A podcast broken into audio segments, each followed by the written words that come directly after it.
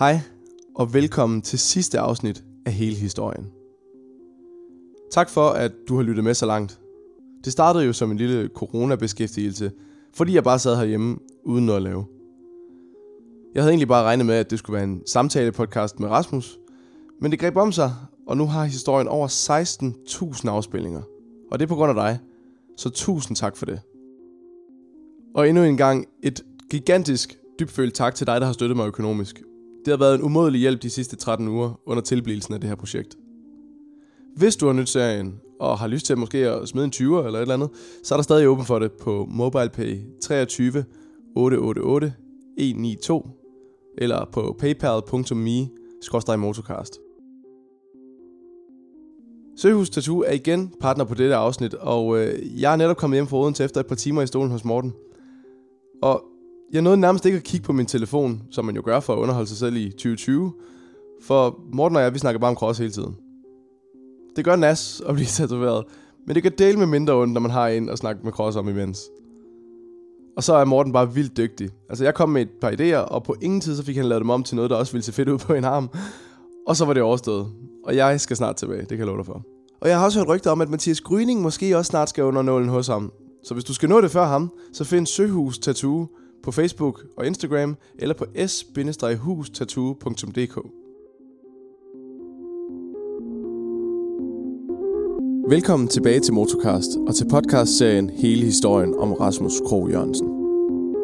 Serien, hvor jeg dykker dybt ned i en unik historie, fortalt af dem, der var der.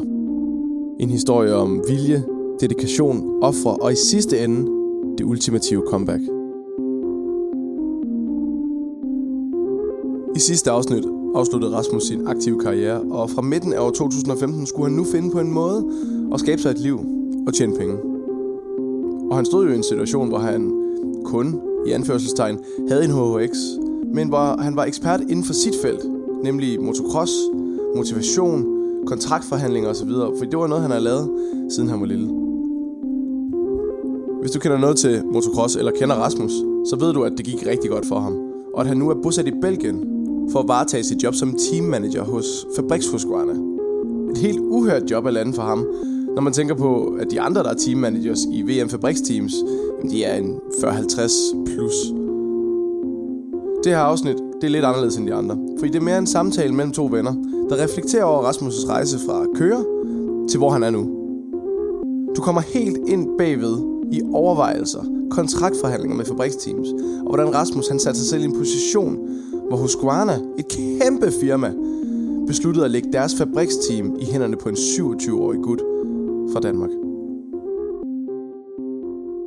Vi kan jo egentlig bare tage den, fordi det er meget sjovt, at nu har vi lavet hele den her, serie, og det stak jo lidt af fra start af, hvor jeg bare havde tænkt, at vi skulle sidde og lave og have en samtale og optage sådan noget om hvert år frem til det, du laver i dag, fordi at jeg som sagt altid har syntes, du havde en fed historie. Den skulle altid være sådan et, den her historie, den skal fortælles, og så stak det jo lidt meget af, og så blev det lige pludselig hele den her dokumentar, og folk har sgu været glade for den. Så derfor, så har vi ligesom fået fortalt hele din karrierehistorie nu, og din aktive karrierehistorie, og så skal det her sidste afsnit jo bare være, hvor vi lige ser, hvad du laver nu, fordi det hører bare så meget med til historien også, at det, som du, det, som du så laver nu.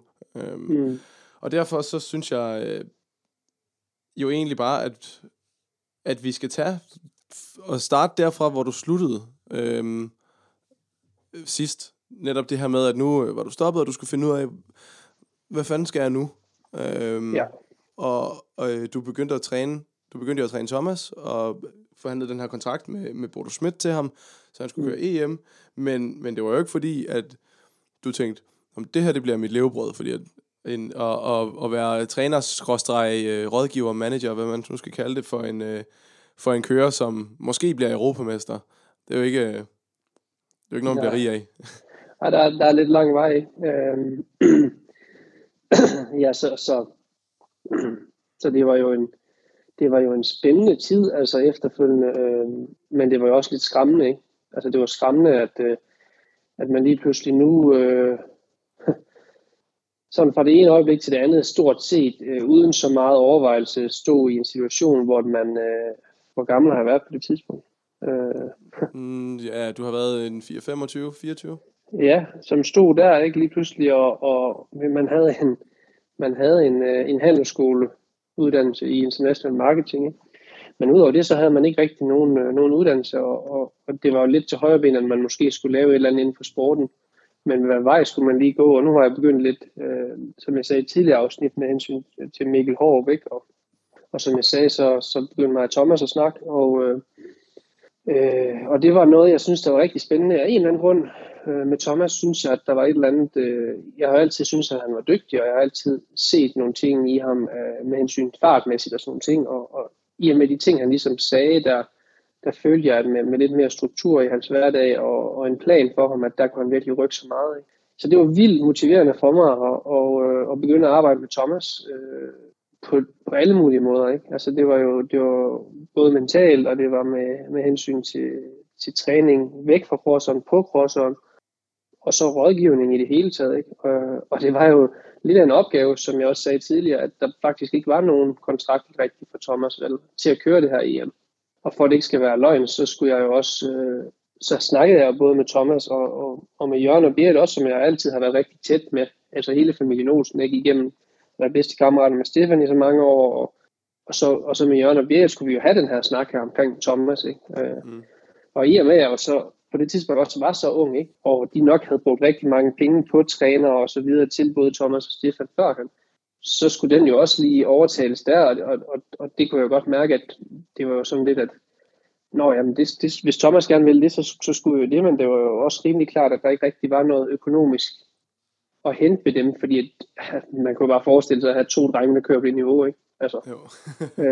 Så det ender jo faktisk med, at jeg skal ud, ikke nok med, at jeg skal ud og finde ud af, om Thomas, og lave en kontrakt for Thomas med Robert Jonas og med Bodo Schmidt. Altså bare en nogenlunde kontrakt, så vi ligesom kan give det her, han får den her sidste chance. Men jeg skal jo også ud og finde min egen løn, fordi det kommer jo til at være noget, jeg skal bruge rigtig meget tid på. Ikke?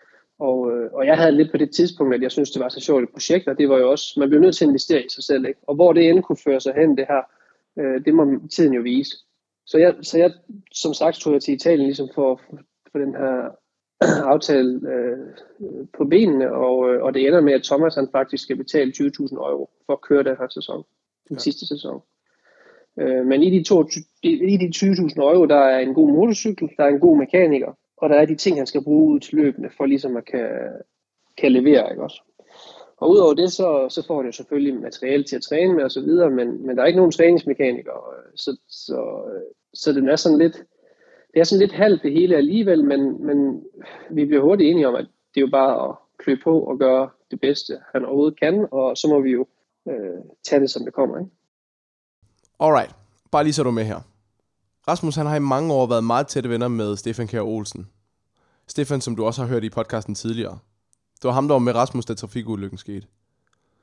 Stefan han har selv kørt på et vanvittigt højt niveau, levet som professionel og har været med til det sidste i kampen om Europamesterskabet flere gange. Med en samlet andenplads som den bedste placering, og efter det, så rykkede han op og kørte VM. Og fordi de har været så gode venner og ude til løb i hele Europa i utallige sæsoner sammen, så har Rasmus selvfølgelig også opbygget et godt forhold til Stefans forældre, Jørgen og Berit, og til hans 6 år yngre lillebror, Thomas, der også kørte cross og var med ud til de her løb. Og ja, jeg ved godt, at Thomas han er 5 år yngre end Stefan, men han er 6 år yngre end Rasmus. Så fik vi lidt den på plads. Thomas han voksede op og blev rigtig dygtig, og blev til det næste store håb i dansk motocross. Spol frem til 2015, hvor Rasmus stoppede med at køre selv, og Thomas var blevet 18 år. Der havde han lavet nogle rigtig, rigtig gode resultater, men gennembruddet, det var ikke kommet endnu. Og i motorsport, så har man ofte ikke et særligt stort vindue til at performe i, før de store teams ser efter den næste unge stjerne. Så på det her tidspunkt, så var det ved at være tid for Thomas. Det var nu, han skulle bryde igennem. Det vidste Thomas, det vidste Jørgen og Berit, og det vidste Rasmus, og derfor indgik de en aftale om, at Rasmus han skulle træne Thomas fremover. Der var bare lige et problem. Der var ikke en aftale med et team til år 2016, for det eksisterende team, som Thomas han kørte for, Bodo Schmidt, de havde ikke økonomi til at blive ved. Og nu skal det jo ikke lyde, som om Thomas ikke havde nogen resultater. Han havde flere podieplaceringer i EM og en enkelt sejr i år 2014, så derfor var han jo en meget interessant kører med et helt tydeligt potentiale, og teamet ville gerne tage et år mere med ham. De kunne bare ikke få økonomien til helt at hænge sammen til år 2016. Rasmus, han havde jo kontakter ved KTM og Husqvarna for den aftale, han havde lavet for Mikkel Haarup. Så han fløj ned for at have møder med både Bodo og Robert Jonas, som jeg introducerer lidt senere. Men Robert Jonas, han er en meget vigtig herre. Efter alt det her, så ender det så med, at der bliver lavet en aftale, men det sidste budget i teamet, det mangler stadig. Og det må altså komme fra familien Kjær Olsens lommer. Men så er der en aftale. Og Thomas har lige det, han skal bruge for at kunne gøre sig forhåbninger om et europamesterskab. Så et eller andet sted en god aftale, han, og det vigtigste er, at han har noget godt materiale. Ikke? Udover det, så skal han jo bare arbejde hårdt. Ikke? Og samtidig med det her, så går jeg jo lidt, altså jeg kunne på ingen måde leve af det, som jeg gør for Thomas alene. Det er umuligt. Ja. Selvom det nok er et fuldtidsjob, så kan jeg ikke leve af det. Så jeg bliver nødt til at tænke på, okay, hvad kan jeg ellers ligesom gøre? Ikke? Og det ender faktisk med, at jeg falder over det her sted. Jeg har været i Spanien helt tilbage i 2006 som 14-årig. Der var jeg på træningsskole ved Harry Everts nede i Benicàssim, nede i, mange folk kender den nok som Red Sand, ikke? På det tidspunkt i 2006, der var der slet ikke nogen baner eller noget. Men det her, det var et projekt, som var sådan forholdsvis nyt. Et sted, hvor der var 3-4 baner på samme stykke jord, ikke? Jo. Og så var der nogle gode muligheder med hoteller og sådan nogle ting. Og det synes jeg egentlig, at jeg så lidt nogle muligheder, og jeg ringte til ham her, som ligesom står for det. Og han vidste godt lidt, hvem jeg var, men vi snakkede frem og tilbage, og jeg forklarede ham, at jeg lige var stoppet, og jeg kunne godt tænke mig at lave et eller andet lignende, som det, som Harry Everton gjorde dengang. Jeg var 14 år gammel. Og han synes, det var mega spændende, og for at det ikke skal være løgn, så betalte han min flybillet til Spanien. Han betalte min taxa og et hotelophold, for ligesom at komme ned og se det hele an, og sådan, måske fordi han troede, der var noget potentiale i, at jeg kunne tage nogle folk med, ikke også? Jo, nu siger du, at du ville lave det, som Harry Everton lavede dengang. Altså, hvad var din tanke? Hvad ringte du til ham og sagde, du godt kunne tænke dig at lave? Jeg kunne godt tænke mig at lave træningsskoler for, hovedsageligt for danskere, ikke også? Danskere, som i vinterperioden ville ned og køre på nogle fede baner i noget godt vejr, med gode hotelmuligheder, og, altså hele pakken. Og det var sådan, jeg solgte dem til ham på, ikke? Og vi laver en aftale, og jeg laver endda en hjemmeside og så videre, hvor man kan melde sig til og sådan nogle ting, og det kører fint.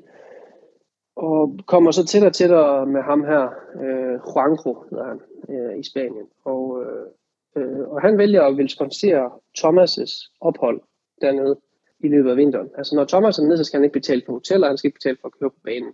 Og det var en kæmpe udgift jo. Og i og med, at budgettet det ikke var så til særlig meget, så var det fantastisk, ikke? Jo. Men det betyder jo så også, at vi ikke rigtig havde nogen træningsmekanikere, så det stod jeg lidt for, og du kom derned lidt, og en af vores andre kammerater kom lidt ned, så det var virkelig sådan lidt en sigøjnerlejr med Thomas, ikke? Men det fungerede, og materialet det fungerede, og 7.13, så skete der ikke noget med hensyn til motor og cykler generelt, og han fik lavet en fantastisk forberedelse det år, ikke? Vi var dernede i en lille Vito-bil og en trailer efter, ikke?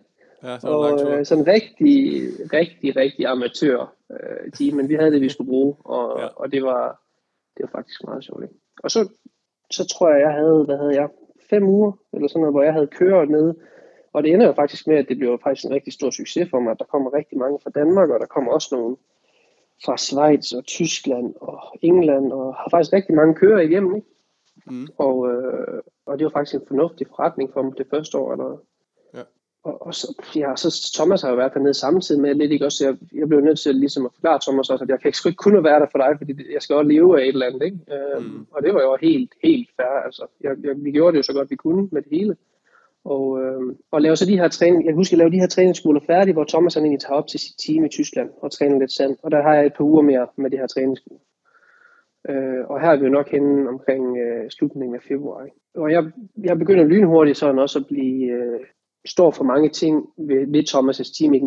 I og med at jeg planlægger hans træning og så videre, så er jeg hele tiden i tæt kontakt med Bodo der, som ejer teamet. Ikke? Ja, så hvis man bare lige hurtigt skal tage, hvad det var for et team, det her Thomas han har kørt for. Han har kørt for det året før også. Og så var det jo ved at lukke ned, fordi han ikke kunne finde, midler til at køre det videre. Det fik du blandt andet jo så reddet til så, at okay, hvis Bodo kunne få nogle penge, bla, bla, bla, så kunne man tage et år mere. Men hvad var det der team setup der? Jamen det var ikke noget vanvittigt stort eller noget som helst, vel. Det var jo egentlig bare en kassebil, som rigtig gammeldags var det faktisk, ikke? Men det der altid har været godt ved Bodo, og det han egentlig altid har haft ry for i Ryttergården, det er, at motorcyklerne, de er altid top. Altså der er slet ikke noget at sætte en finger på, vel. Når man kommer ud til løbet, så står alt nyt, og alt er fint. Og Julian der, som var Thomas' mekaniker, han er fantastisk dygtig. Så der var slet ikke noget at sætte en finger på med hensyn til materiale, som Thomas han kørte løb på. Nej. Så var der lidt med træningscyklerne. Altså det var jo ikke de samme træningscykler, som man havde som løbscykler. Det var ikke de samme affæringer og sådan ting. Men på det niveau, der er det stadigvæk fint nok til at få gjort arbejdet ordentligt. Ja. Så det fungerede rigtig godt. Ja, så du begyndte mere og mere der så at... som du siger, det var som om du endte med at lave lidt mere end bare træne Thomas med hensyn til teamet og sådan noget, og så havde mere kontakt med teamet og sådan noget. Jo, selvfølgelig, altså fordi med, at jeg ligesom planlagde Thomas' træning og så videre, altså skulle jeg nødt til at have en masse kontakt med specielt Julian, altså Thomas' mekaniker, fordi nogle gange så blev han jo nødt til at lave service på motorcyklerne og sådan nogle ting, ikke? Og så en gang imellem så planlagde vi lige, at han kom over til os, fordi i marts der tog vi jo så til Belgien også, og var næsten en hel måned. Kun mig og Thomas Thomas og deres camper på en campingplads. Jeg kunne lidt om den tur her, fordi der ved jeg, der var du fandme ikke glad til sidst. Nej, det var jeg ikke. Altså jo, det var jo, det har været, når man tænker tilbage, så er det jo en fantastisk oplevelse, vi har haft, ikke? Altså, fordi det er jo virkelig tilbage til den måde, som man ligesom bare gjorde det på i gamle dage, ikke? Men og kæft, hvor var det var koldt, ikke? Og jeg vaskede Thomas' motorcykler i, når det var mørkt tit, ikke? Og i regn og slud, og det var kun mig og Thomas, ikke? Og jeg fatter ikke, altså, hvordan vi ligesom kunne holde hinanden ud. Man boede ind i den lille camper i en hel måned, ikke? Bare sammen, bare mig og ham. Og mor Berit, hun lavede en gang imellem mad til os, som ligesom kom ned til os. Måske fordi der var nogen, der skulle til Belgien, ikke? Så hun passede godt på os med maden, og vi fik trænet noget, men det var sådan nogle lange dage, ikke? Fordi træningen starter først kl. 1, ikke? Og det blev mega tidligt mørkt og sent lyst, ikke? Og man sad jo bare i den camper der. Man havde jo ingenting. Altså, det var dejligt varmt inde i camperen, men det var bare mig og Thomas alene i en måned. I kolde, mørke Belgien, ikke? Og jeg fatter ikke, de der motorcykler, de heller ikke gik i stykker, vel? Fordi, altså, jeg ved nu, hvor meget man ligesom skal være over de der motorcykler, ikke? Men det var jeg jo slet ikke dygtig nok til. Altså, jeg vaskede dem jo bare og skiftede luftfilter, og så skulle vi tjekke koblingen og skifte olie på dem, ikke? Og så kørte vi videre næste dag. Det er virkelig sjovt at tænke tilbage på nu, ikke? Men det gik jo bare, altså jeg kunne lynhurtigt se, at Thomas han havde udviklet sig sindssygt meget, ikke? Og han var vildt stærk og vildt dygtig og var vildt stabil også, når han kørte. Og det var tydeligt også, når vi lå og trænede med også i Spanien faktisk, med nogle VM-teams og sådan noget, at han faktisk var på et rigtig, rigtig godt niveau, ikke?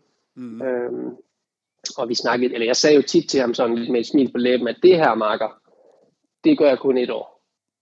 Du har bare at komme i fabriksteamen til næste år, fordi det her, det kommer ikke til at ske igen. Jeg kan ikke både være mekaniker, eller prøve at være mekaniker, og teamchef, og træner, og det ene og det andet. Altså, det kan jeg måske godt, men det gider jeg simpelthen ikke.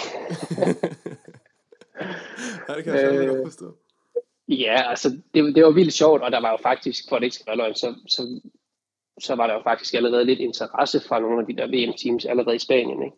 Jo, for jeg kan huske, at vi var dernede, at på nogle gange, så lå han jo, at du ved, Jeremy Seaver, som skulle ligge og skulle prøve at blive verdensmester, og Kevin Streiber også, og Ben Townley, hvem fanden vi ellers var ude med. Der kan jeg huske, at jeg var sådan, okay, hvorfor kan han følge med dem? Så måske, det var jo første gang, sådan, at jeg, altså det virkelig sådan, gik op for mig sådan, shit mand, der skulle ske noget her. Ja. Ja, men det var helt vildt, så i og med, at jeg også kendte en masse mennesker i Ryttergården, ikke? Allerede i VM Ryttergården jo, så snakkede man jo også, og jeg lavede lidt billet ind alle de her steder, fordi at der var ikke nogen tvivl om, at det her, det var jo nok Thomas' sidste chance ligesom for at vinde det her EM, ikke? Og som regel en EM-titel, den giver også en forholdsvis god billet ind til VM, ikke? Jo. Og jeg prøvede jo at lægge lidt billetter ind her, og kendte jo på det tidspunkt var Stefan Everts, han var jo teammanager for Red Sand, ikke? Og han viste allerede lidt interesse nede i Spanien, da vi var dernede, og på det her tidspunkt var det også Standing Construct, Yamaha var dernede, og jeg kan huske, vi snakkede meget om, at det kunne være fedt at komme derover, så drømmen begyndte ligesom for ham ligesom at komme lidt tættere på, fordi i og med, at han kunne se, at han egentlig ikke var så meget langsommere de her fabrikskører og VM-kører, ikke, som jo kom op i deres med træningsmekanikere, og vi kom ud i en eller anden skide lille vidtrykker, hvor det bare, motorcyklen lignede bare lort, ikke, og ja, det var vildt, det er vildt sjovt at tænke tilbage på, ikke? Hvad, kan du huske noget med, ikke fordi det skal være en podcast som Thomas, det her, det er jo meget mere om din vej, så det kommer tilbage til lidt, men kan du huske, hvad du sådan, hvad skulle du, vi har snakket om, at Thomas havde brug for lidt mere struktur, fordi der havde været, det havde været turbulent i mange andre år, men på et tidspunkt så, det var som om det hele bare faldt på plads, da du kom. Kan du huske, hvad du følte, det er lige det her, jeg skal gøre. Altså, hvorfor var det, at han pludselig begyndte at køre stærkere? Generelt, altså Thomas var jo, som jeg har sagt til jer, lidt unik, ikke? Men jeg tror generelt, næsten lige meget i hvert fald en sportsgren det er, så tror jeg, at man kommer rigtig langt med en struktureret plan, og en realistisk målsætning, og en barrierebrydende målsætning også, ikke? Og så hårdt arbejde, der styrker man sig selv mentalt og fysisk, og så tror jeg et eller andet sted bare det der med, at man stoler rigtig meget på en, og for Thomas der var det rigtig klart, at han fra dag i dag, da vi ligesom sad i stuen, og jeg sagde til ham på, at det her er det sidste chancemarker, og der er en vej, og den følger vi, at jeg kunne bare se i hans øjne, at han ville gøre alt, hvad han overhovedet kunne for at få det her til at lykkes, ikke? Og der tror jeg bare, at han har stolt på mig nærmest blindt, jo, fordi jo, altså, jeg har heller ikke nogen erfaringer med at være træner, vel, altså sådan rigtigt, i hvert fald ikke på det niveau. Nej. Men jeg tror bare, at jeg sagde, at hvis vi gør det, så gør vi det sådan her, fordi han snakkede nemlig også om, at han vil gerne op og køre VM allerede der, så er jeg ikke med i hvert fald. Fordi du bliver nødt til at gå efter at blive europamester, fordi hvis du kører op og kører VM nu, så bliver det sådan noget halvt noget, og så får du ikke en rigtig motorcykel. Du har kun én chance for at få succes i VM, og der blev du nødt til at have en god motorcykel, ikke? Ja, det kan man bare se, det kunne du se eksemplet med hans storebror jo, med Stefan. Ja. Som talentmæssigt havde, i mine øjne i hvert fald, virkelig mange muligheder, ikke? Men så ender han med en cykel et år, og en struktur og sådan noget, hvor det bare ikke lige helt spiller så skide godt, ikke? Og så, ja, så var det. Så ja. Det må han jo vel også have kunne se. Ja, jo, helt sikkert. Og det var også, altså det blev også lynhurtigt gjort klart, det var den her måde, vi gjorde det på, og han var, altså jeg kunne bare se i hans øjne, at han var klar til den her udfordring, og han ville gøre, hvad end det skulle til, ikke? Og han ville stole blind på mig og mit program, og det vi gjorde, og det der tror jeg var vigtigt, det var, at han skulle ikke tænke på, gør jeg nu det her rigtigt, og gør vi nu det her, nej, han skulle bare følge et program, som jeg lavede, og jeg skulle nok sørge for, at tingene var klar, jeg skulle nok sørge for, at her skulle vi hen, og nu bookede vi de her flybilletter, og altså han skulle bare følge med, ikke? Og så var der styr på tingene, og det tror jeg, det gjorde en kæmpe forskel. Ja, så sådan fast forward til, da løbende og EM'erne begynder at køre, så der kan vi jo godt afsløre, at det går rigtig godt. Så ja, prøv at snakke lidt om det, og så i den forbindelse også, du nåede allerede nævnte før, at der begyndte allerede at være interesse rundt i Ryttergården. Men altså, det startede jo, altså, da han ligesom tager den røde nummerplade i Letland, ikke, og vinder begge heat for første gang i EM-klassen. Ikke? Det var et kæmpe øjeblik for os begge to, tror jeg, fordi at, kæft man, det var fantastisk, ikke? Og så overlegen, som han var. Ja. Der begyndte der jo allerede, og så var det jo også følte jeg mit job ligesom at tænke, okay, det her det kan godt gå hen og lykkes for ham, ikke? Så følte jeg også, at det var mit ansvar ligesom at begynde at åbne op ved de forskellige teams, og ligesom prøve at rådgive Thomas i og kigge på de forskellige muligheder og så videre, ikke? Og det var sådan rimelig klart for mig på det tidspunkt, at hvis Thomas han skulle være succesfuld i MX2, så skulle han være på en fabriks KTM eller Husqvarna, ikke? Den hurtigste motorcykel i MX2, fordi han har den højde og den størrelse, som han ligesom har, ikke? Jo. Men det så også svært ud, fordi de havde jo gode kører og så videre, så der var jo snak med Suzuki, og Suzuki ville faktisk gerne skrive under med Thomas på en 4,5 kontrakt allerede i 2016. Ja. Og det var jo igennem Stefan, ikke? Og det var jo også vildt, altså det var kun sådan nogle ting, som Thomas og jeg også på det tidspunkt kunne have drømt om der i starten af sæsonen, ikke? Men nu fik vi faktisk nogle tilbud, og det var endda for en 4,5, altså i MXGP-klassen, ikke? Men jeg tror Det blev sådan hurtigt. Det var ikke prioriteten i hvert fald. Altså det gik lynhurtigt for at være wow og fedt til at være, vi må hellere prøve at se, om vi ikke kan finde et godt team i MX2. Og i og med, som han bare blev ved med at performe og gjorde det godt og godt, og faktisk jo vandt EM en afdeling, før det var slut. Jo.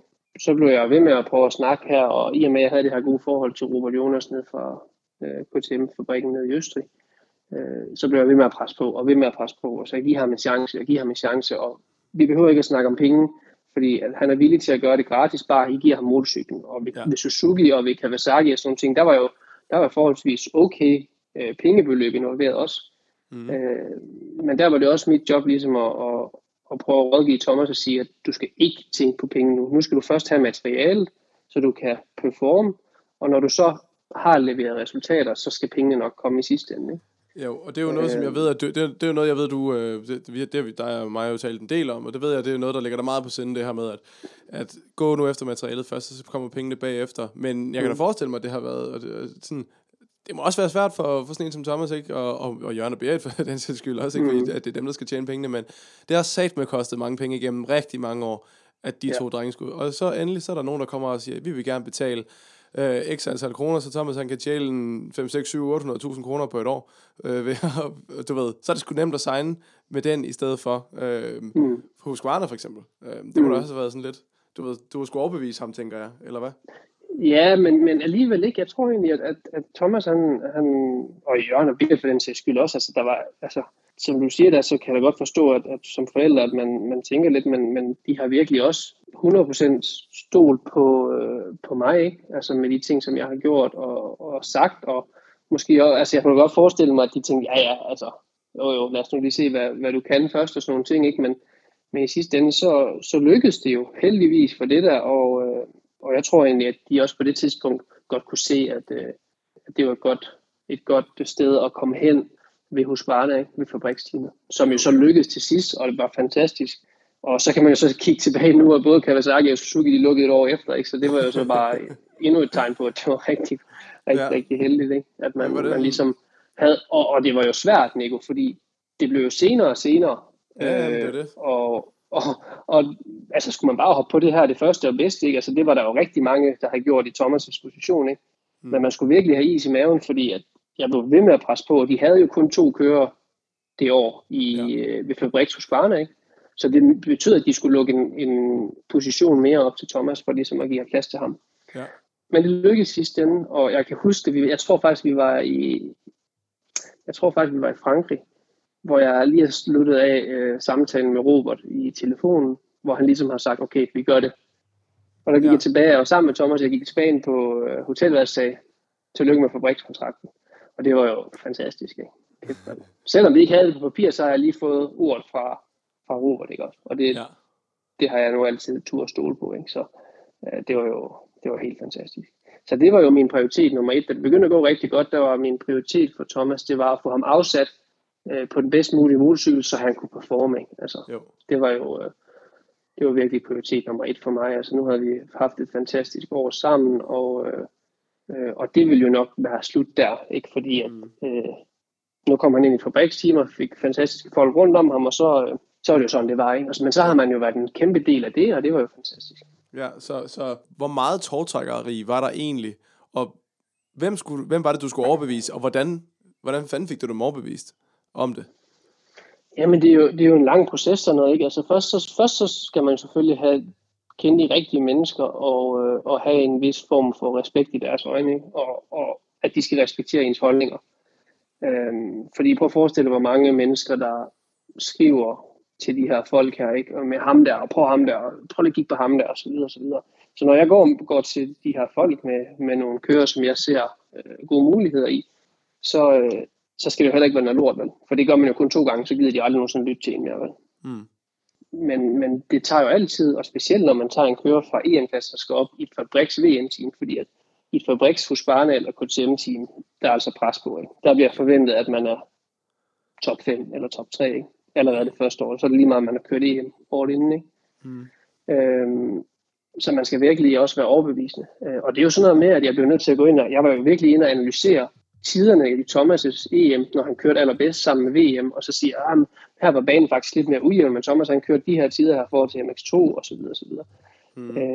Og jeg kan huske, at jeg af gode grunde ikke ville have, at Thomas han skulle køre nogle VM-afdelinger, før han havde fået en fabrikskontrakt, fordi det kunne godt gå begge veje jo, ikke? Hvis han stillede op i et VM MX2 og havde en dårlig dag, så kunne det jo godt betyde, at han var ikke klar, så ville han ikke få muligheden. Ja. Men da han så fik muligheden, så kørte han jo de sidste to afdelinger, ikke? Hvor han blev henholdsvis 7 og 4, tror jeg. Ja, var det ikke noget med, at han kom blevet 3'er i, var det i Assen? Ja. Eller sådan noget, hvor, det er en lidt sjov historie. Ja, det regnede jo, og Thomas han har jo kontaktlinser, ikke? Så, så han vælger, jeg tror han ligger 4 i det her heat, eller 3 i det her heat faktisk, og ligger i en podieposition. Var det første eller andet VM? Jeg kan ikke huske, om Schweiz eller det var andet VM. Det var andet VM. Og ligger ind på det position og vælger med, jeg tror det var 4 omgange, at køre ind for at skifte briller. Og jeg står bare oppe i pitlen, nej, jeg vidste slet ikke, hvad jeg skulle gøre mig selv. Men altså, sådan er det. Altså, det lærte han af, og det gør han ikke igen. I hvert fald ikke med 4 omgange igen, men det er også svært for ham, når han er kontaktlinser. Ja, lige præcis. Men jeg husker da, at du fik ham fortalt bagefter, at det gør du ikke igen. Ja, men det er jo stadigvæk et fantastisk resultat, ikke? Og ja. det bekræftede jo bare både Robert og fabriksteamet i, at det var det rigtige ligesom at gøre. Så Thomas han blev europamester, overbevisende, og lander med Rasmus' hjælp en fabrikskontrakt hos Husqvarna til årene fremme. Og så var arbejdet jo ligesom gjort. Rasmus havde fået Thomas afsat til en professionel kontrakt hos et fabriksteam, og så tænkte han, at nu skulle han jo så erhverve sig ved at blive ved med at træne Thomas, og derudover køre sine træningsskoler videre i Spanien, og træne nogle danske kører hjemme i Danmark osv. Men på det her tidspunkt, der tænker jeg jo, at jeg tror ikke, vores kapitel det er slut, mig og Thomas' kapitel på det her tidspunkt, men vi vil nok altid være i kontakt, ikke? Men det viser sig jo så faktisk, at jeg bliver kaldt til et møde, jeg tror det er nede i Assen, til den her afdeling, hvor Thomas er tæt på podiet. Jeg blev inviteret til møde med Robert Jonas og hovedsponsoren for fabriksteamet Kai Henneken og Jacky Martens, som på det tidspunkt var teammanager for det her fabriksteam. Okay, så Rasmus han bliver kaldt til møde hos Husqvarnas fabriksteam, der hvor Thomas han skal køre året efter. Til mødet der er Jacky Martens, der ejer JM Racing, som administrerer Husqvarnas fabriksprogram. Og så tænker du, der administrerer programmet, hvordan hænger det sammen? Men du kan nærmest forestille dig det lidt som en licitation. Det er ikke motorcykelmærkerne selv, der kører deres fabriksteams, altså Yamaha, Suzuki, Kawasaki, hvad de ellers hedder alle sammen. Nej, mærkerne de stiller blot deres allerbedste materiel, noget ekspertise og selvfølgelig nogle budgetter til rådighed til det team, de føler kan få det bedste ud af det og give dem nogle gode resultater til fabrikken.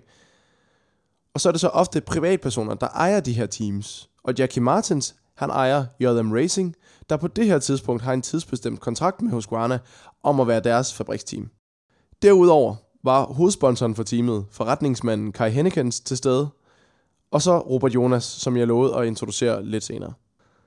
Robert Jonas er på det her tidspunkt Head of Motorsports hos Husqvarna, og rykkede kort efter op som Vice President of Offroad Motorsports hos hele KTM Group, der ejer Husqvarna. Det er altså en mand, der kan bestemme ting. Og det var ham, Rasmus havde forhandlet med om både Mikkel Haarups 7. kontrakt hos KTM, Thomas' EM-program til 2016 og selvfølgelig fabrikskontrakten til 2017 og frem. Det var Robert Jonas, man skulle overbevise, hvis man skulle noget med Husqvarna. Og nu var Rasmus kaldt til møde. Og jeg kunne godt sådan mærke, at det var Robert og Kai, der ligesom pressede på der, men de tillod mig et job ved teamet. Fordi at de kunne godt mærke, at for at de ligesom kunne få det bedste ud af Thomas, tror jeg. Du ved, når en ung fyr som Thomas skulle flytte til Belgien, ikke? Uden nogen han kendte, så det kunne godt være svært. Så de troede, at det var vigtigt, at jeg ligesom var der også nu, når vi havde brugt så meget tid sammen, og det ligesom var lykkedes året inden, ikke? Og så kunne de jo godt se, at jeg måske kunne gøre nogle andre ting for teamet med de andre 2 kører, der var i teamet også, ikke? Jo. Og det skulle jeg jo ikke tænke lang tid over, for ligesom at tænke, at okay, det åbnede lige pludselig nogle andre døre op, ikke? Nu var det jo så, gik det fra at være træner for Thomas til ligesom at være træner i et fabriksteam lige pludselig, ikke? Et år senere. Og vi fik styr på løn, og vi fik styr på de her ting her, og både mig og Thomas fik flyttet til Belgien i, det har jo været i november 2016, ikke? 16, ja.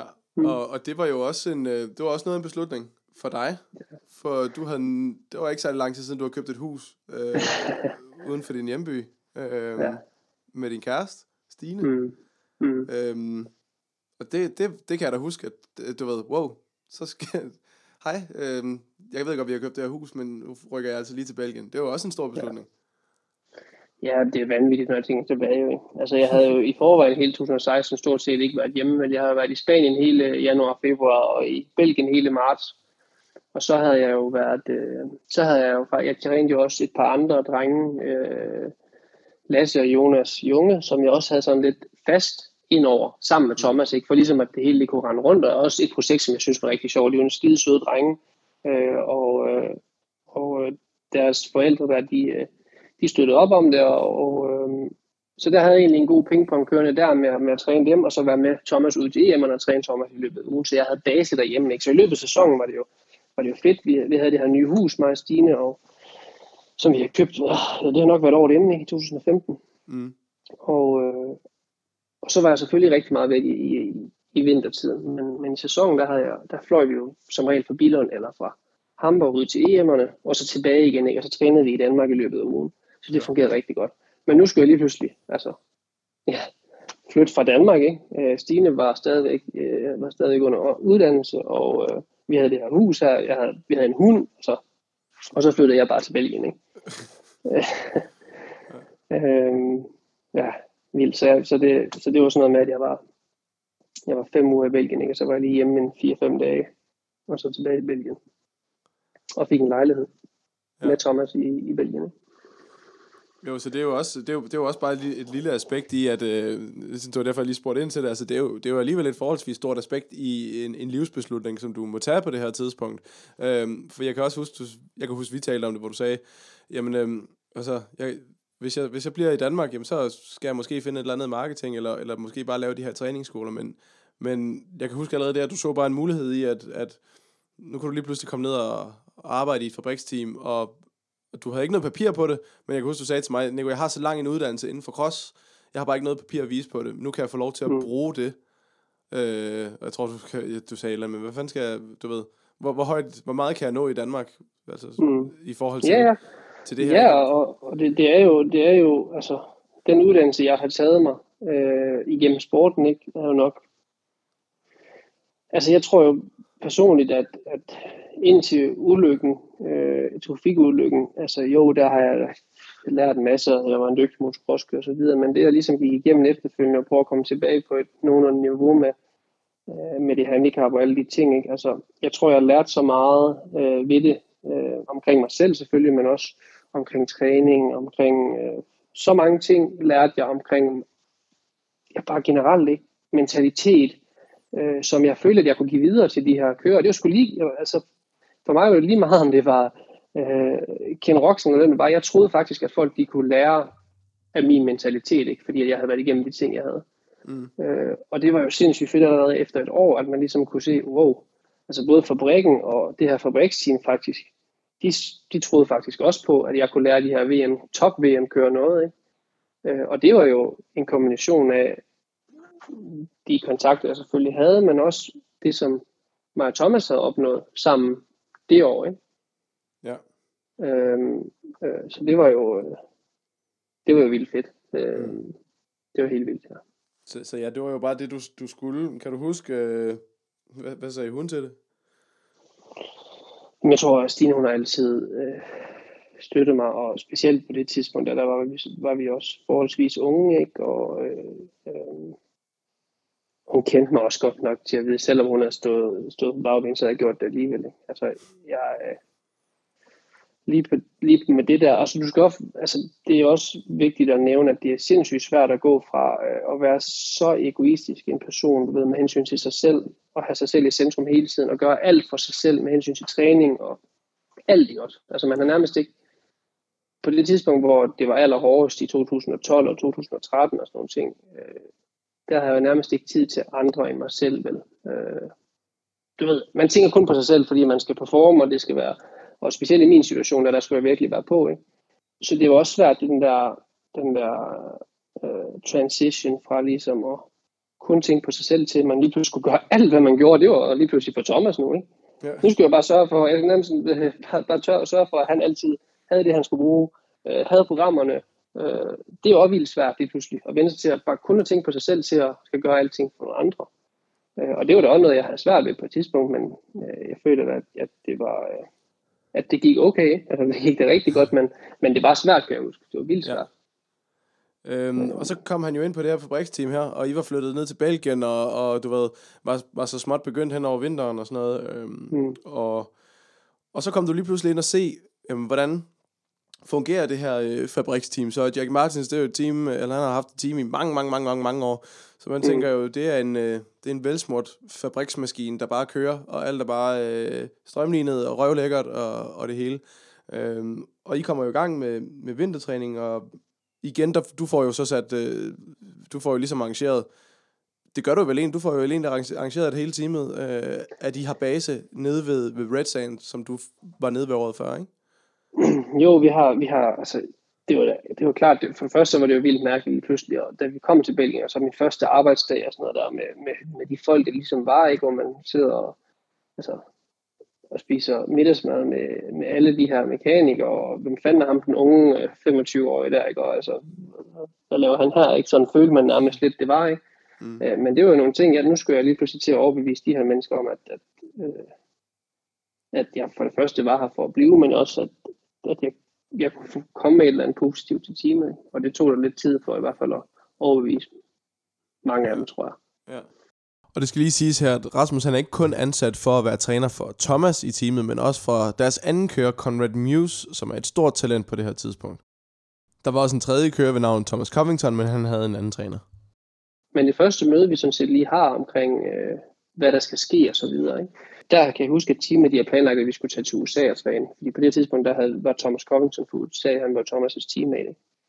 Og der havde de planlagt det, og så kan jeg huske, at jeg sad virkelig sådan og tænkte, det var jeg det med nok ikke enig i. I hvert fald ikke med Thomas Olsen. Han skulle, det synes jeg i hvert fald ikke, han skulle. Så sad jeg og tænkte sådan, men okay, hvordan fanden siger man lige det nu? Man er helt ny, ikke? Så man kan heller ikke bare komme ind og så bare gå imod det planlægning, som de ligesom har lavet. Men det endte simpelthen at gøre, fordi jeg tænkte, altså, jeg blev nødt til at sige min mening jo. Og så sagde jeg bare, at jeg synes ikke, at der er nogen grund til, at vi tager derover og kører på helt jævne baner og alt sådan ting. Det har jeg ligesom prøvet også, ikke? Altså, det synes jeg ikke var nogen særlig stor succes. Og Thomas, eller i hvert fald Thomas Covington, han sidder også med til det møde her. Ja. Og det ender faktisk med, at Thomas Covington, han bakker mig op i det. Hvor jeg ligesom sagde, at mig og Thomas, vi brugte det her sted her sidste år nede i Spanien. Jeg kan prøve at høre den her ejer her, om han vil være interesseret i, at vi ligesom kommer ned og bruger hans faciliteter osv. Og det bliver så inden, at jeg ligesom skal gøre det, at jeg skal ringe ned til ham her, Franco, igen og sige, at okay, nu er jeg altså i det her team her, og nu kan jeg godt nok ikke lave træningsskoler mere, men jeg kunne godt tænke mig at tage teamet med ned, for ligesom at se, hvad det egentlig er, du har hernede. Ikke? Ja. Og det ender med, at han faktisk vil... give den her tur her gratis for hele teamet, plus at han sponsorerer teamet med, jeg tror det var 30.000 euro. Så du står her, hvor Red Sand, de har haft nogle træningsskoler med Harry Everts og Kenneth Gundersen og sådan noget, men en privatkører og har været nede og køre. Og du kommer så ind i teamet, og det første du gør, det er at få lavet en aftale med Red Sand om, at det første fabriksteam for ham, nogensinde kan komme ned og træne ned hos dem en hel vinter. Og så får du samtidig lige nappet nogle penge den anden vej til teamet, og du har ikke engang rigtig startet dit job endnu. Ja, og det var jo ikke meningen, på ingen måde, havde jeg tænkt på, at jeg skulle have penge ud af det, vel, men det var ham selv. Jeg tror, det var fordi Suzuki, det er jo nok først senere, at det stopper, men han hjalp jo Suzuki lidt, i og med at Stefan Everts har haft et tæt forhold til ham, ikke? Ja. Men ja, vi tog derned, og det var en kæmpe succes igen, ikke? Og de her baner og faciliteter var bedre og bedre med tiden, ikke? Hele tiden blev det bedre og bedre. Ja. Så det var så mit første move, kan man sige, ligesom at være ærlig der, og det var fedt, at den reaktion, jeg ligesom fik, det var jo ikke bare, at hvad fanden snakker du om, altså. Det var virkelig sådan, at de tog det til sig og lyttede, og vi endte med at faktisk at gøre det, ikke også? Ja, så trænede du så de tre kører, du overtog jo dem ja, du overtog sådan 2,5 af dem i Covington, han havde også Joe Roland som træner privat, ikke? Men du havde Thomas og Conrad Mewse, og du så kørte I egentlig træningen dernede i Spanien, Og man kan sige, der havde du allerede haft din første indvending i forhold til, hvad teamet havde planlagt med, hensyn til, til USA og sådan noget. Og så, så på et tidspunkt, så bliver jeg jo ringet op. Ja, men altså det var jo, jeg kan huske, at da jeg ligesom kom ind i teamet, man forventer jo en vis standard, når man kommer ind i et fabriksteam. Eller jeg gjorde i hvert fald, altså i hvert fald kontra. Og det var selvfølgelig også 1000 gange bedre og struktureret, og motorcyklen var bedre end det, som vi kom fra, ikke? Men samtidig så kan jeg huske, at jeg var overrasket over, hvor lidt styr der var på ting, ikke? Altså med hensyn til træning og så videre, fordi jeg kunne jo hurtigt regne ud, at den planlægning, som jeg ligesom lavede, året inden, der har ikke været nogen til at lave de planlægninger, så kunne jeg jo hurtigt ligesom regne ud, hvordan tingene de havde været året inden, ikke? Mm. Og grunden til, at jeg ringer til dig, det er jo faktisk, fordi det begyndte at regne helt vildt ned ved Red Sand, ned hvor vi var nede at træne, så vi var nødt til at køre lidt opad. Og vi havde kun én mekaniker per kører i et fabriksteam, har det normalt en træningsmekaniker og en løbsmekaniker. Jo. Og af en eller anden grund, så skulle de her træningsmekanikere, de skulle tilbage til... de skulle hjem og lave cykler klar til Qatar, ikke? Jo, de skulle hjem og, lave træning, eller løbscyklerne klar, og i og med, at vi kun havde én mekaniker per kører, så stod jeg der lige pludselig, og hvis ikke jeg kom med en løsning, så kunne vi ikke rigtig komme ud og træne, eller jeg havde 3 kører i fabriksteamet. Ja, og det var fordi, det regnede også rigtigt. Det var lortevejr oppe i Belgien også, så I kunne ikke engang tage hjem. Ja. Så det eneste sted, det var godt vejr, det var der i et andet sted i Spanien, hvor I var. Ja. Og så stod jeg der lige pludselig med det hele, ikke? Og så får arrangeret nogle andre baner, og vi kommer derop, og du flyver ned. Og jo faktisk, du ender jo med at være mekaniker for 3 fabrikskører, ikke? Altså, helt fuldstændig latterligt. Og der kan jeg også huske, at jeg ligesom tænker, hold op, mand. Altså, det havde jeg godt nok ikke regnet med, vel? Mm. Men det ændrede jo ikke på, at vi fik gjort vores arbejde, og det var ret hurtigt at se, at Thomas han var den bedste i teamet, helt fra day one faktisk, altså generelt hele tiden. Mm. Det var vildt spændende jo, at han har rykket sig igen, ikke, fra hjem, og det var helt klart meget, meget med cyklen at gøre, men også igen har han bygget oven på sin kondition og sin baseform, og var blevet bedre generelt, ikke, og det var vildt fedt. Og det ender jo et vanvittigt godt år for især for Thomas, ikke, men for dine kører egentlig generelt, men især for Thomas blev det et vanvittigt godt år. Mm-hmm. Ja, det var det. Altså det var helt vildt. Han ender jo med at blive 3 i sin første VM-sæson, ikke?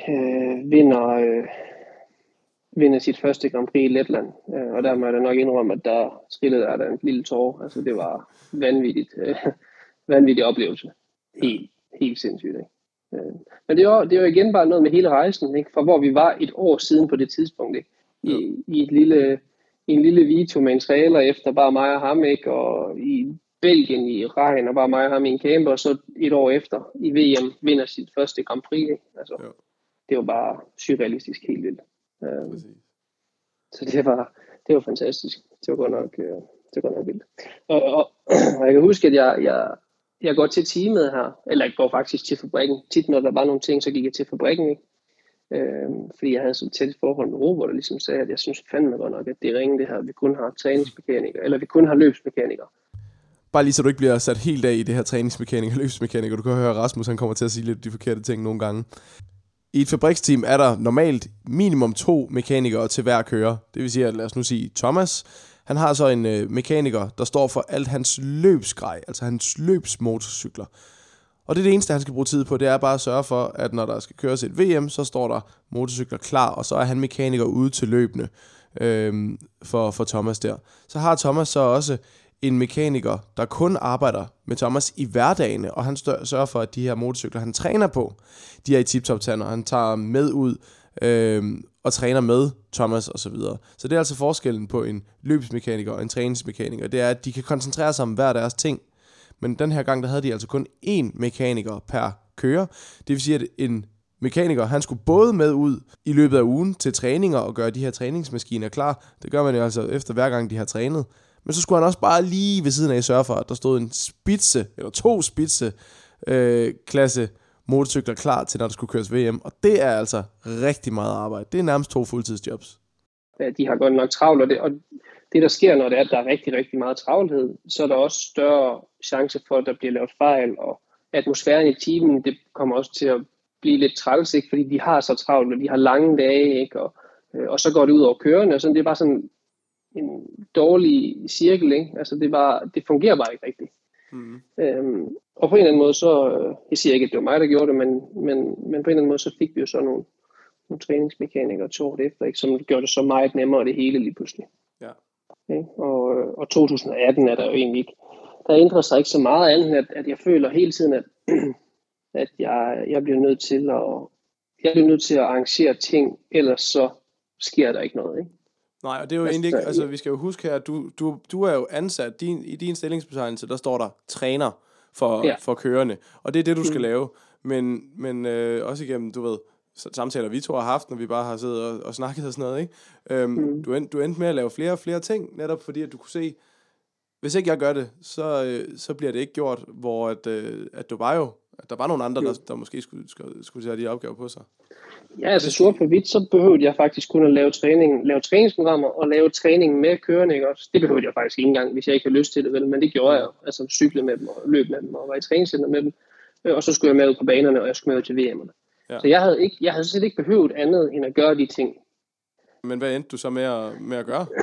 Udover ja, men jeg følte hele tiden, at jeg blev næsten nødt til at være i teamet fra kl. 8 om morgenen, for at være sikker på, du ved, at kommunikationen var der, og folk ligesom vidste, hvad der skulle ske, og hele tiden, som du ved, så blev der lagt flere og flere opgaver på mine skuldre, også fordi, at jeg bare gjorde det af mig selv, fordi at jeg kunne tydeligt se, at hvis jeg ikke gjorde det, så var der ikke styr på det, eller sådan set med motorcyklerne og så videre, var der egentlig altid styr på, du ved, men bare med planlægningen og kommunikationen fra teamet til kørende, hvad der havde med at gøre med, ved jeg ikke, sociale medier, eller det politiske, du ved, der er i cross også med, at kørende lige skal have det her tøj på, og den her hat på, og så videre. Der var sgu ikke nogen, der fortalte kørende, hvad de skulle gøre. Hvis jeg ikke gjorde det, så var der ikke nogen, der gjorde det, og så vi dårligt ud som et team over for fabrikken, og det var bare ikke en særlig sund situation at være i. Nej. Men det gjorde jeg jo bare, fordi jeg var jo i Belgien alligevel. Jeg havde sgu ikke nogen familie eller venner, så jeg arbejdede rigtig hårdt, ikke, og blev ved med at gøre det. Og her i 2018 føler jeg jo lidt, at det bliver mere og mere, ikke? Men fortsætter jo bare. Ja. Og vi har jo et fantastisk år mere, hvor Thomas igen ender med at blive 3 og vinder Grand Prix'et i Letland igen, og jeg tror, han er 10 gange på podiet, ikke? Så et fantastisk år, ikke? Og der ender vi med at blive 3 og 4 i VM. Og så kommer vi jo så til Thomas Covington, flytter jo så tilbage til USA, så vi skal have en ny kører. Og der kan jeg jo tydeligt huske, at der skete intet fra teamets side, eller fra Jackys side af, ikke? Altså det var sådan igen, at jamen, vi skal bare have fundet en kører, og så videre, og så videre. Så det ender med faktisk at være mig, som sammen med fabrikken tager kontakt til Jed Beaton fra Australien, ikke også på det tidspunkt. Ja, og det var ligesom, sjovt, og det var et tidspunkt, det her, hvor jeg kan huske, det var lige til det her år, der var ikke så mange at tage af kører, så de få kører, der nu, altså der var nogle kører, der var i virkelig høj kurs, fordi det var ikke sådan, hey, der er 5 kører, som alle sammen er lige, der var ikke særlig mange, så det var noget af en kamp, ikke? Det var en kæmpe kamp, men det var noget fedt, og lidt anderledes for mig også, ikke? Nu skal jeg snakke for teamets vegne, og jeg var ligesom stemmen til køreren, altså til Jed i det her tilfælde, ikke? Fra teamet af, og ligesom skulle prøve at overbevise ham for at komme over til os i stedet for KTM, fordi KTM ville have ham, Yamaha ville have ham, alle ville have ham, fordi han lå 5'er i mesterskabet på en Kawasaki, og var forholdsvis, eller var rigtig tung, jeg tror han var 87 kilo på det tidspunkt, ikke? Og der var kæmpe chancer for ligesom at forbedre sig rigtig meget med vores motorcykler og sådan noget. Så han var i høj kurs med alle, og i sidste ende så lykkedes det jo så at få ham over på vores side, og lige det er faktisk, det er lidt vildt, jeg skal bare til at sige, det er lidt vildt, at du får ham overbevist, i og med, altså du får ham til at vælge Husqvarna frem for KTM, og hvis man bare ved lidt om motocross, så har KTM jo, havde de ikke vundet hvert VM siden 2011 eller 9 på det her tidspunkt, eller sådan noget, ikke? Altså. Nej, vandt Geiser ikke i 15, tror jeg. Okay, så vi havde lige Geiser, så et enkelt år ud over 2009 på det her tidspunkt, så ellers havde KTM vundet det hele, så det er jo ligesom været et team i høj kurs, men alligevel får du ham overbevist om, at han skal komme over til jer. Ja, det er også i samarbejde med Robert, jo, hvor jeg bare bliver ved, indtil jeg får min vilje nærmest, jo, ikke? men altså, det passede godt sammen, og Faktisk den weekend, hvor han nærmest skrev under, eller hvor vi ligesom aftalte det hele, der vælger ham og Thomas ligesom at hoppe sammen og styrte i Tyskland. Mm. Hvor jeg kan huske, at vi sidder i kameraet på vej hjem, og det var en rigtig, jeg tror egentlig, det var en dårlig weekend for Thomas. Ja. Hvor jeg sidder og siger, nå, det var da en fedt første møde med din nye teammate til næste år, hvor han bare sådan kigger over på, hvad for noget? Hvor jeg så kunne fortælle ham, at det var sammen, han har lagt og rodet rundt ude på banen, det bliver hans teammate til næste år. Ja. Uh-huh. Så det var, og så gjorde der ikke andet en weekend, hvor Kawasaki den ligesom går i stykker på opkørslen til et kæmpe trippelhop i England, ikke? Og hvor han får åbent benbrud og knuser den ene ankel og ødelægger den anden ankel og altså Jettik også, ja. Hvor han lige har skrevet kontrakt med os 2 år efter. Ja. Så det var lidt hård kost ligesom at se det, når man lige har skrevet under med knægten, ikke? Men ja, som sagt, 2018 ender som et skidegodt år for Thomas, der bliver 3'er i VM. Thomas Covington bliver 4 i VM, han skal så væk. Du får hentet Jed Beaton. Af en eller anden mærkelig grund er det dig, der skal stå for det, men du får altså hentet Jed Beaton til teamet. Og igen, det er dig, der skal stå for. Altså en træner skal lige pludselig stå for at hente en kører til teamet og sådan noget. Så der begyndte der var et eller andet der skulle, hvor der skulle ske en strukturel ændring, det tror jeg, man kunne se fra Husqvarnas side, forestiller jeg mig. Jeg ved ikke, hvordan man ligesom skal sige det, vel, men du ved, i hvert fald da Jed, han ligesom kommer ind i teamet, efter han ligesom, jeg kan huske, jeg hentede ham i lufthavnen, ikke? Da han kom første gang, og var egentlig for første gang en del af vores team, fordi han havde været i Australien med de her ødelagte fødder og ben og alt muligt, og var rigtig, rigtig slemt skadet. Og han kunne nærmest ikke engang gå, da jeg hentede ham i lufthavnen. Mm. Og der går lang tid, før han egentlig får grønt lys for, at skal træne og sådan noget der igen. Og jeg siger et eller andet sted til hovedsponsoren i teamet på det her tidspunkt, at og det her, den har nok været i december 2018, ikke? Hvor jeg ligesom siger til hovedsponsoren, at jeg har et kontrakt for 1 år mere, og det gør jeg selvfølgelig. Jeg er en loyal fyr, så det er selvfølgelig, der færdiggør jeg det min kontrakt. Men hvis tingene de ikke ændrer sig i det her team her, så finder jeg noget andet, fordi at jeg var allerede blevet tilbudt nogle andre ting rundt omkring, ikke? I Ryttergården. Og bare fordi, at jeg havde et fantastisk godt forhold med Thomas, så var det ikke ens betydning med, at jeg skulle blive ved med at være i noget, hvor jeg egentlig følte, at jeg bare fik workload og mere og mere på skuldrene, og du ved, at når jeg egentlig bare stadig var en træner, vel? Altså, det var helt vildt jo, ikke? Du nærmede dig også nogle stresslignende tilstande nogle gange, kan jeg huske.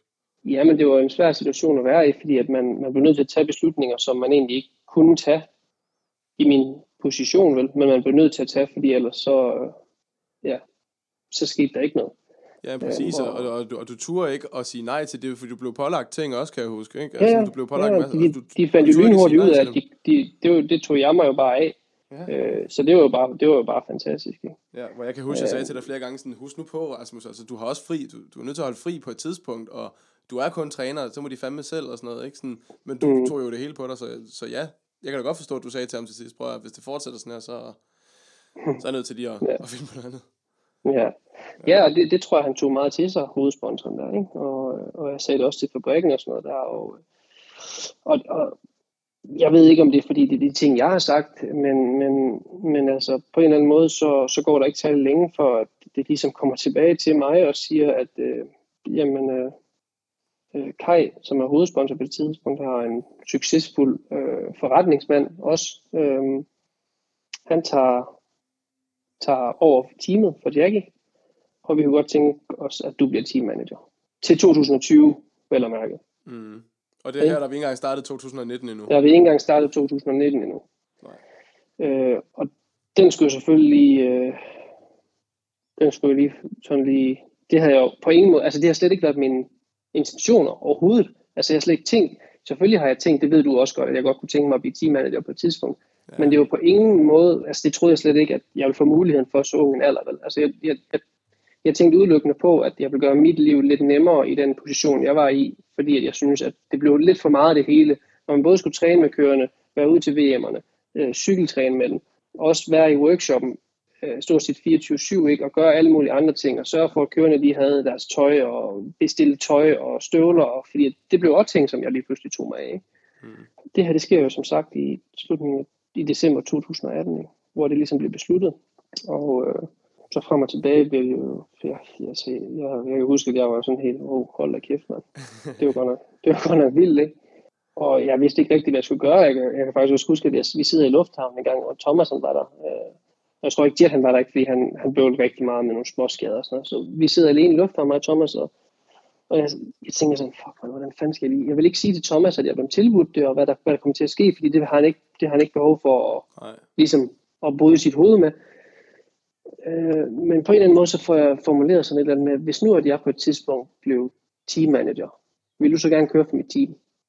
Det tror jeg, jeg havde brug for en bekræftelse om, at det troede han godt, at jeg kunne. At jeg godt kunne være teammanager. Og han siger, ja, for fanden, selvfølgelig. Og det ender jo så med, at vi faktisk holder det hemmeligt, hvad der kommer til at ske, og hvad der skal ske, helt indtil til starten af sæsonen. Ikke? Så det har været i marts. Ja, præcis. Og jeg fortæller det til kørende lige inden første VM, fordi der er folk begyndt sådan, at der går rygter omkring, hvad der kommer til at ske, og måske ikke, at jeg skal være teammanager, men i hvert fald, at ejeren af Fabriks MX2 Husqvarna-teamet, det skifter fra Jacky til Kai. Ikke? Der begyndte jo lige pludselig at komme nogle, altså du ved, der var, Jacky gik jo og snakkede en del i VM-ryttergården allerede tidligt, ikke? Og der kom jo også artikler ud, så det kan vi jo godt sige. Der kom jo artikler ud, hvor Jacky han skrev, at han var blevet backstabbed af sine egne folk. Altså han var blevet kastet under bussen og sådan noget.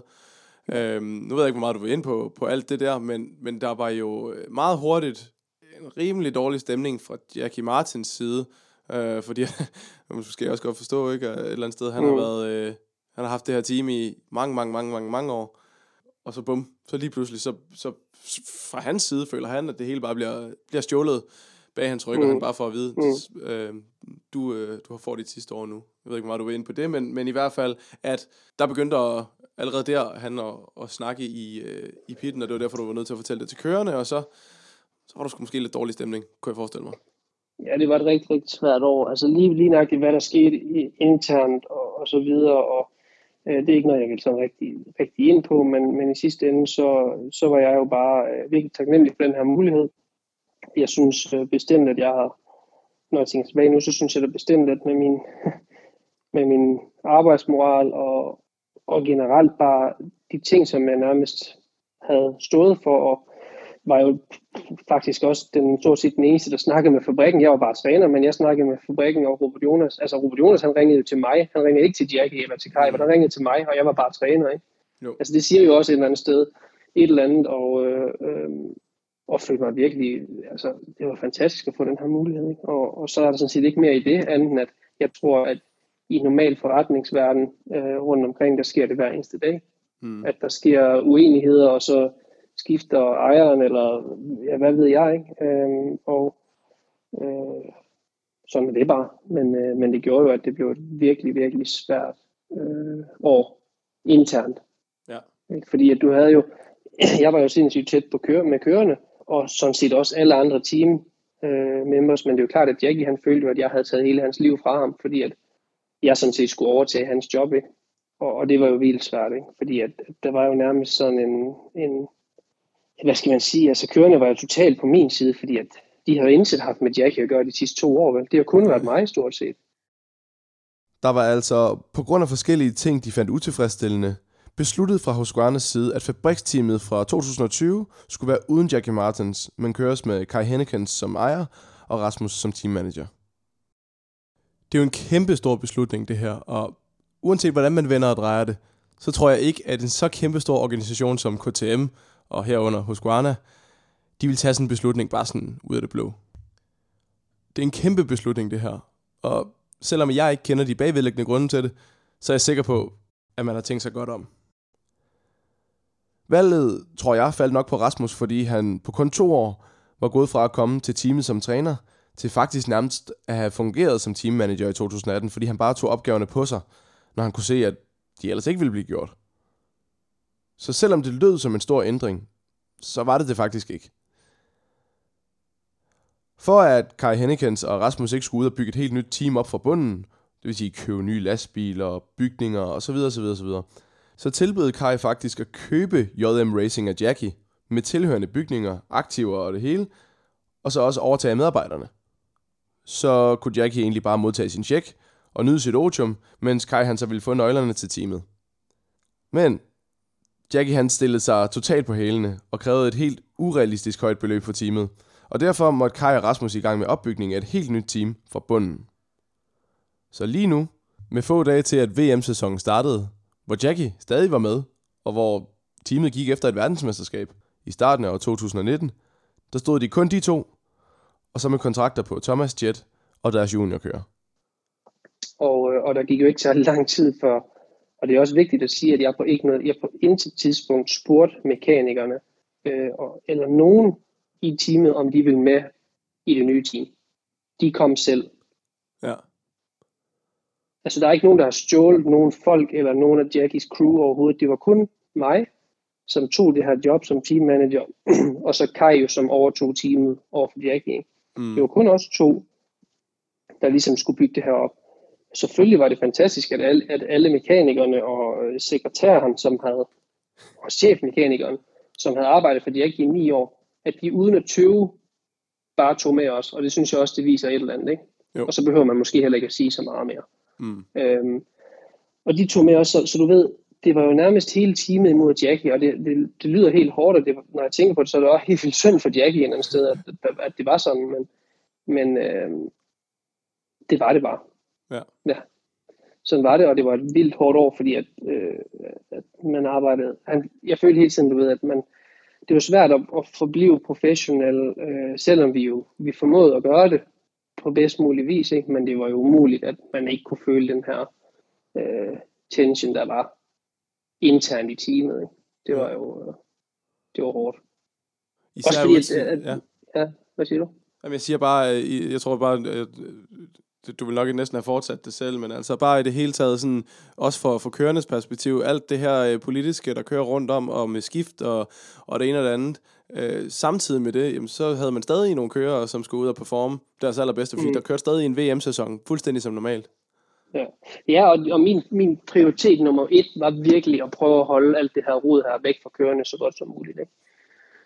Men det var jo vildt svært, og det er jo på ingen måde været succesfuldt. Altså, jeg synes, det er virkelig ked af den situation, som vi puttede kørende i, men i sidste ende, så var det heller ikke noget, der ligesom kunne blive stablet på benene, uden ligesom, også for Jackys egen skyld. Altså, jeg har hele tiden håbet, at Jacky han ville komme med et nyt team, ikke? Fordi at vi har kraftigt brug for flere teams i Ryttergården, ikke?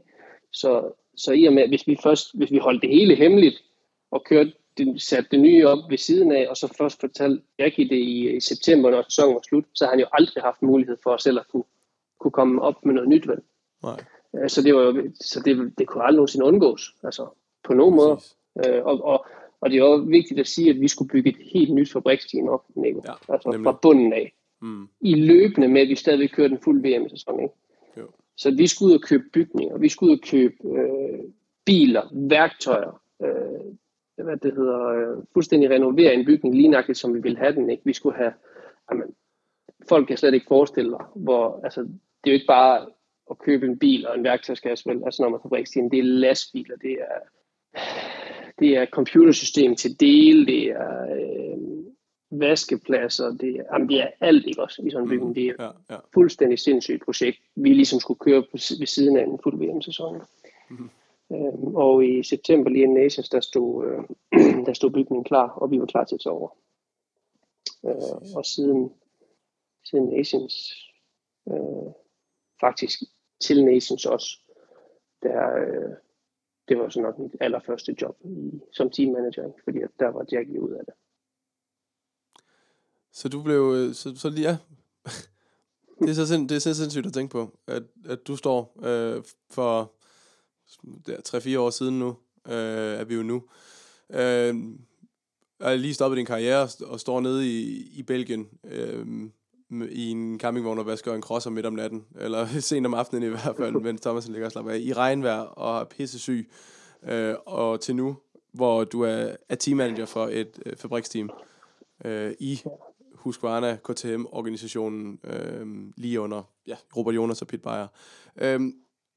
Det er jo ret sindssygt, at du vælger at gøre det der. Og det har du sådan set bare, det har du bare kørt siden Nations der jo.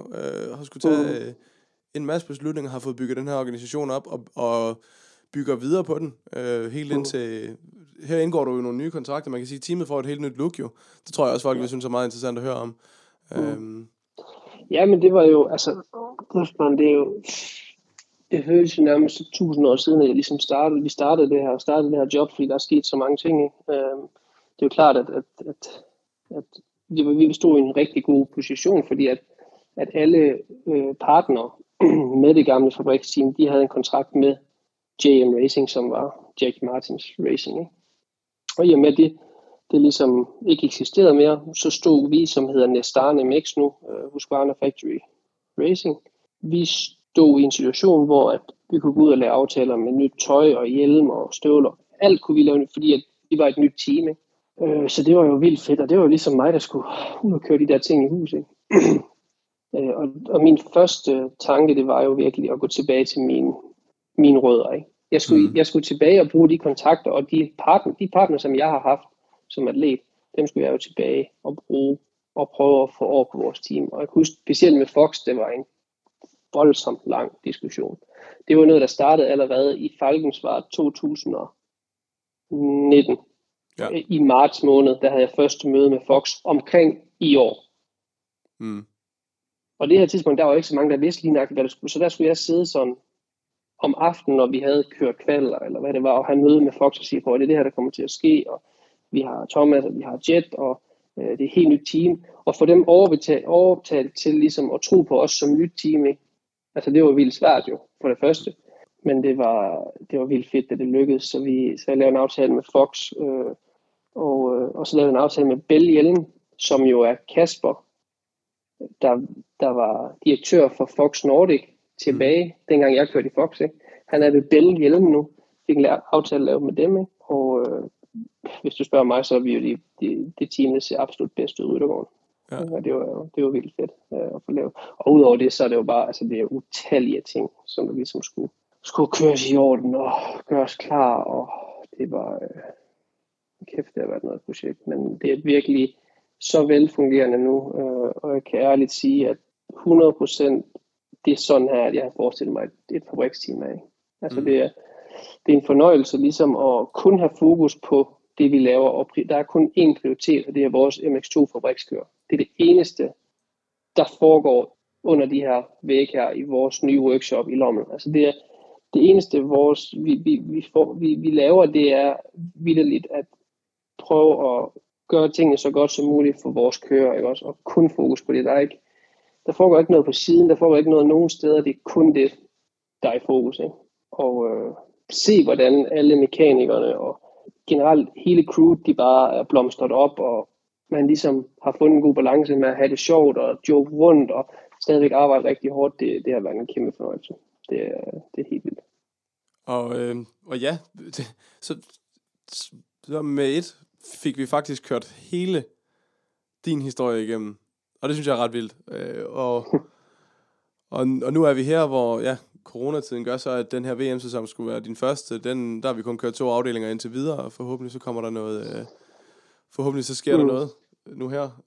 Jeg tror alle, der hører den her, eller ikke, nok ikke alle, der er rigtig mange uden for cross, der også lytter med. Og tak for det. Men rigtig mange, de vil jo gerne vide, ved du noget, Rasmus? Hvornår skal vi ud og køre VM igen? Og jeg ved godt, du ved ikke en skid.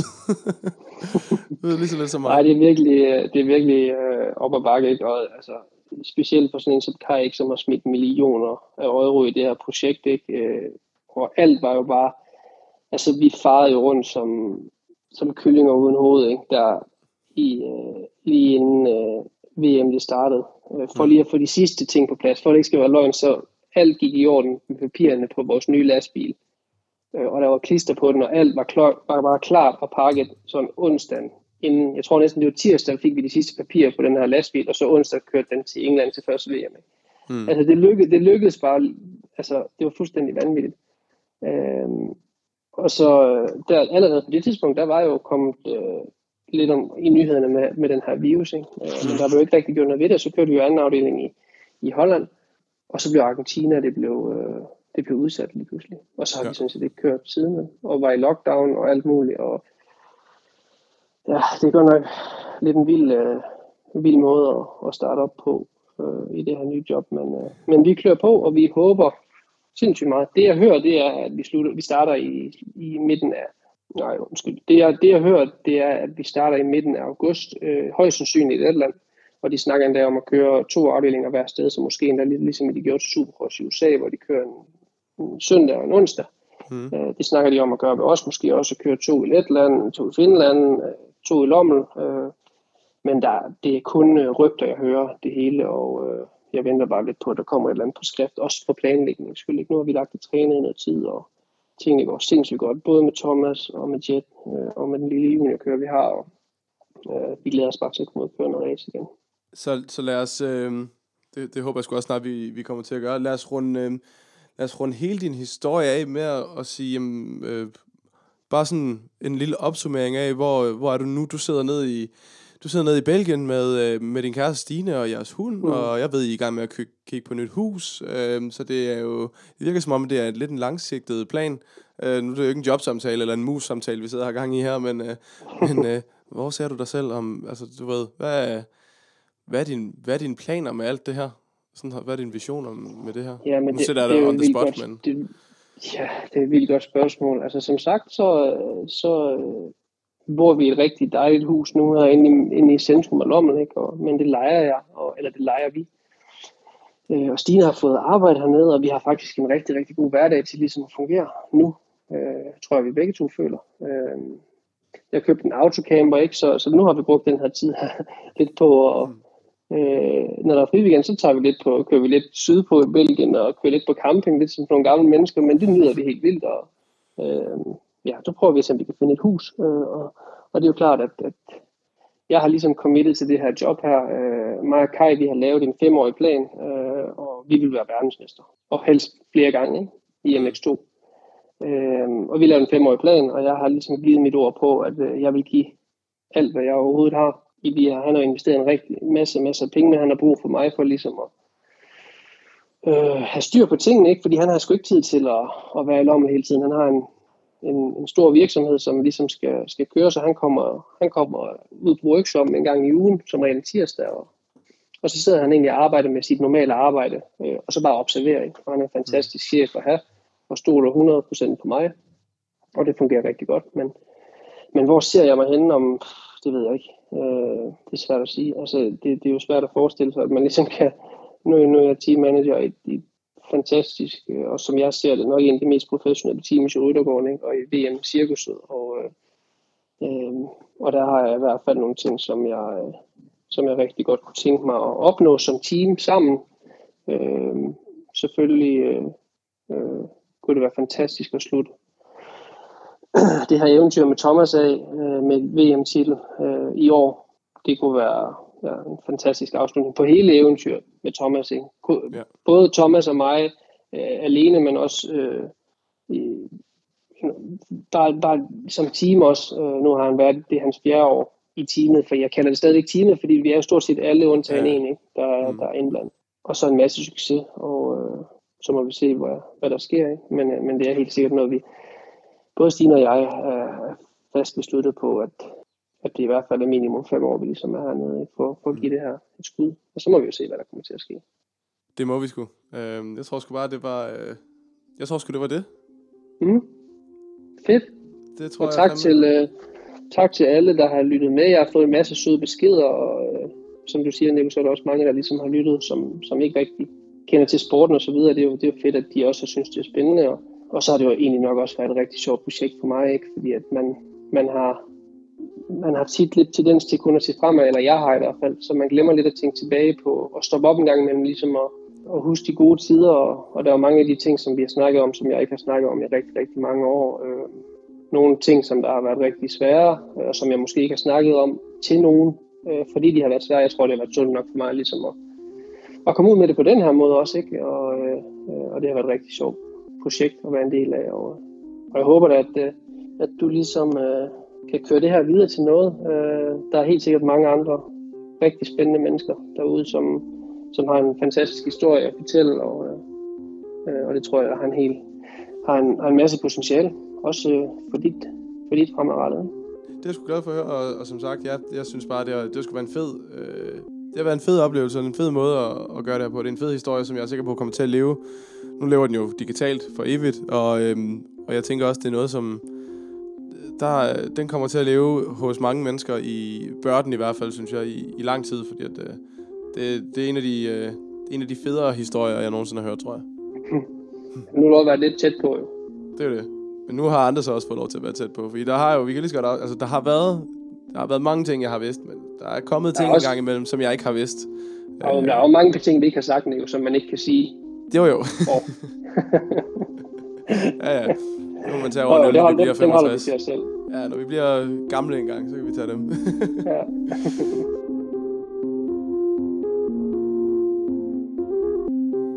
Her slutter fortællingen. Fra lille Rasmus på 4 år, der får en delekrosser sammen med et par andre drenge på vejen, til teammanager for Rockstar Energy Husqvarna Factory Racing. En rejse på 24 år, der har budt på de største triumfer og de hårdeste nedture. En drøm, der efter tusindvis af timers hårdt arbejde, var millimeter fra at gå i opfyldelse, til at blive knust på et splitsekund.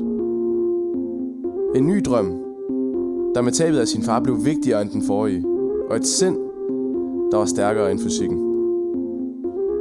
En karriere, der måtte slutte, og en ny, der måtte påbegyndes.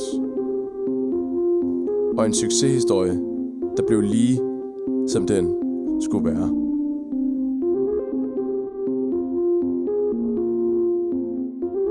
Hvis du har kunne lide den her historie, så find lige 2 venner og anbefale den til dem.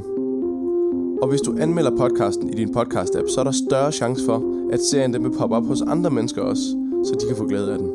Så hjælper du mig, Rasmus og hele motocross-sporten. Hvis du har lysten af midlerne, så vil jeg for en sidste gang sige, at du kan donere et lille beløb til mig for serien. Det er som altid på MobilePay 23 888 192 eller på paypal.me/motocast. Podcasten er lavet af mig. Tak til Anton Feldbæk, Mikkel Vendelbo og Mie Pedersen for grafik. Tak til Thomas Ramsbakker, Janne Jørgensen, Niels Bummer, Stefan Kjær Olsen, Emil Larsen og Jannik Rasmussen. Mit navn er Nicolas Skrøder. Vi høres ved.